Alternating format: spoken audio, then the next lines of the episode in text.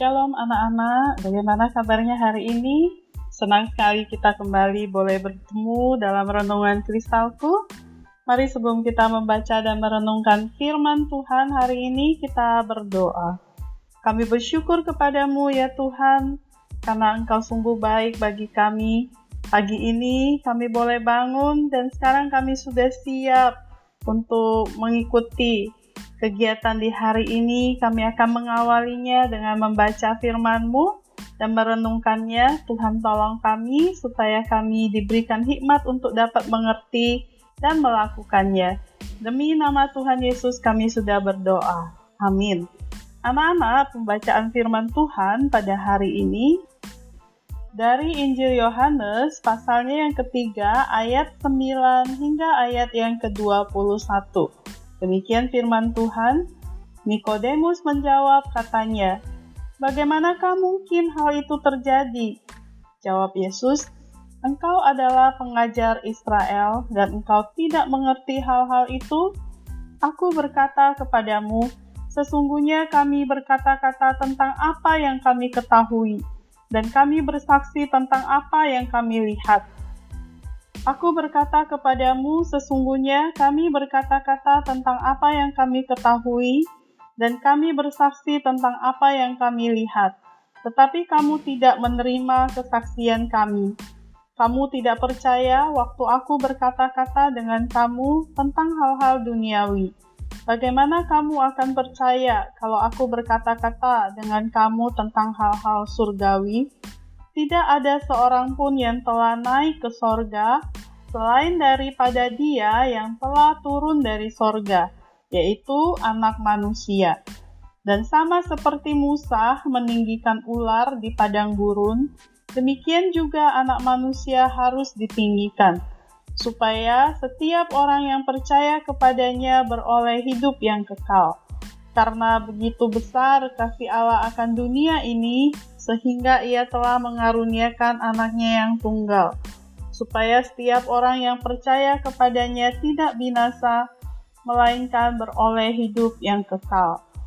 Sebab Allah mengutus anaknya ke dalam dunia, bukan untuk menghakimi dunia, melainkan untuk menyelamatkannya oleh dia. Barang siapa percaya kepadanya, ia tidak akan dihukum. Barang siapa tidak percaya, ia telah berada di bawah hukuman, sebab ia tidak percaya dalam nama Anak Tunggal Allah. Dan inilah hukuman itu: terang telah datang ke dalam dunia, tetapi manusia lebih menyukai kegelapan daripada terang, sebab perbuatan-perbuatan mereka jahat Sebab barang siapa berbuat jahat membenci terang dan tidak datang kepada terang itu, supaya perbuatan-perbuatannya yang jahat itu tidak nampak. Tetapi barang siapa melakukan yang benar, ia datang kepada terang, supaya menjadi nyata bahwa perbuatan-perbuatannya dilakukan dalam Allah.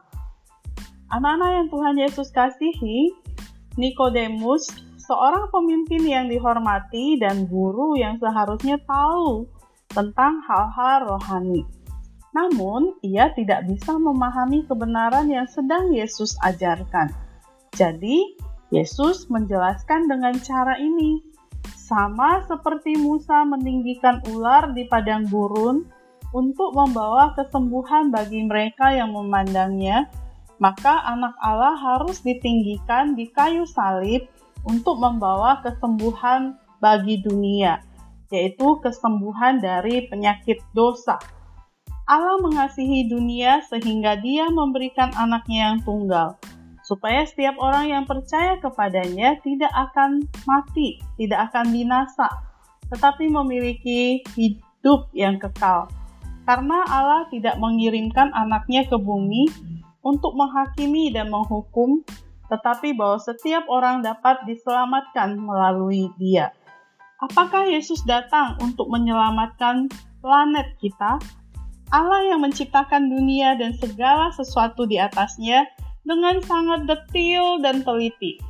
Ia menjadikan segala sesuatunya dengan sempurna dan tetap memeliharanya. Tuhan ingin kita melakukan sedikit bagian kita untuk ciptaannya di planet yang besar ini. Kita harus merawat hewan dan burung dan tanaman dan hati-hati untuk tidak membuang sampah atau rimba sembarangan. Namun, ketika Tuhan mengatakan bahwa Dia mengasihi dunia dan mengutus Yesus untuk menyelamatkan dunia ini, itu tidak berarti bahwa dia mengutus Yesus untuk menyelamatkan planet di mana kita hidup sekarang ini. Kata dunia berarti semua orang yang hidup di bumi, baik yang ada di kutub, orang-orang Eskimo, orang-orang Indian, Afrika, China, Eropa, dan semua orang yang tinggal di benua yang berbeda di dunia ini. Alkitab memberitahukan kita bahwa dunia atau bumi ini akan berakhir suatu hari nanti ketika Tuhan akhirnya menghancurkannya. Tuhan tidak akan menghancurkan sesuatu yang Dia kasihi. Jadi, kita tahu bahwa ketika kita membaca Allah mengasihi dunia, itu berarti bahwa Allah mengasihi setiap orang di dunia ini, termasuk kamu dan saya. Nah, anak-anak, Kiranya firman Tuhan hari ini mengingatkan kita betapa luar biasanya setiap kita bagi Tuhan. Kita begitu berharga karena Dia begitu mengasihi kita. Mari kita berdoa. Kami berterima kasih Tuhan karena Engkau mengasihi kami bukan dengan kata-kata. Engkau mengasihi kami dengan memberikan anakmu yang tunggal datang ke dalam dunia, mati di atas kayu salib, menebus dosa-dosa kami ya Tuhan. Sehingga setiap kami yang percaya kepada Tuhan Yesus, kami beroleh hidup yang kekal. Terima kasih Tuhan Yesus, kami serahkan hidup kami ke dalam tangan-Mu. Hari ini Tuhan pimpin kami untuk boleh hidup di dalam kasih Tuhan dan menyatakan kasih Tuhan kepada orang lain. Demi nama Tuhan Yesus kami sudah berdoa. Amin. Ayat firman Tuhan untuk kita renungkan dan hafalkan dari 2 Petrus 3 ayat 13. Tetapi sesuai dengan janjinya, kita menantikan langit yang baru dan bumi yang baru, di mana terdapat kebenaran. Demikian firman Tuhan. Selamat berkarya bersama Yesus. Aku bisa.